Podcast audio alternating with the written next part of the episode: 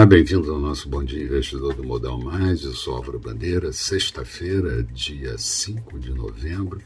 E eu começo lembrando que ontem tivemos um dia desastroso para a Bovespa, mais uma queda de 2,09%, índice se encerrando em 103.412 pontos, guardem esse número, e vazando ao longo do pregão a faixa dos 102.800 pontos.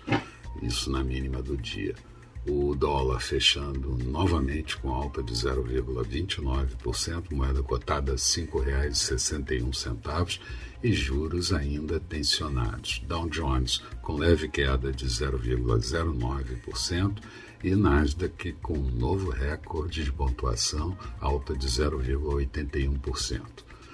Falando de Brasil e depois do encerramento do pregão, finalmente Arthur Lira, presidente da Câmara, disse a verdade, que não há alternativa para que não seja furado o teto de gastos e entendeu que o mercado se movimenta com previsibilidade, quer exatamente certeza para ajustar expectativas.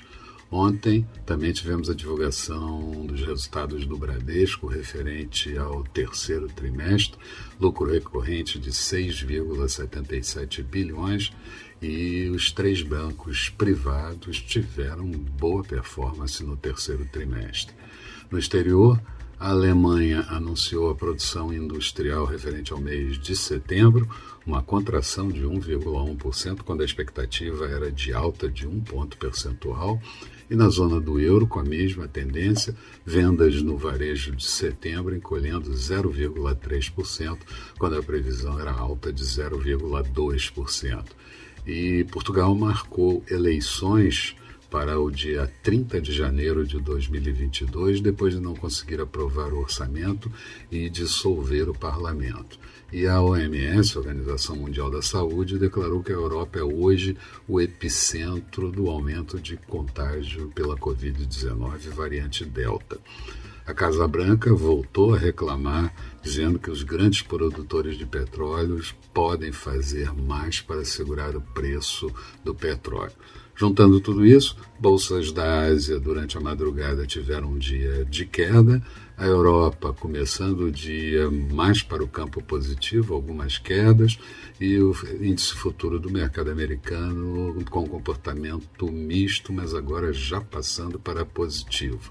Aqui, certamente há espaço, muito espaço para recuperações, e a gente alerta que não pode perder o patamar dos 102 mil e de 100 mil pontos, sob pena de acelerar vendas. Aqui, o governo, ficamos sabendo que o governo liberou 1,2 bilhão de reais do orçamento secreto na véspera da votação da PEC dos precatórios. A pergunta que fica é o que mudou, né? E a votação da PEC parece ter ficado mesmo para a próxima terça-feira. Vamos ver se ocorre por lá. E a expectativa é que passe no segundo turno. Leilão da 5G a tecnologia 5G foi interpretado pelo presidente Bolsonaro na live como fantástico.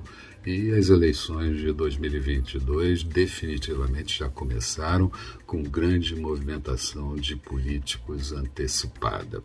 Agenda do dia: aqui nenhum indicador que possa mexer com os mercados, exceto a safra de balanços.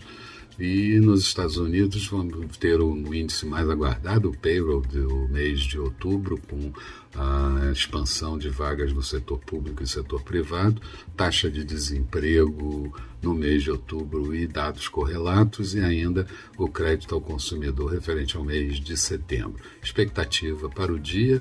A Bovespa, a Bovespa pode efetivamente tentar alguma recuperação, tem espaço para isso Dólar ainda forte e juros ainda tensionados, mas pode haver alguma realização diante das altas recentes.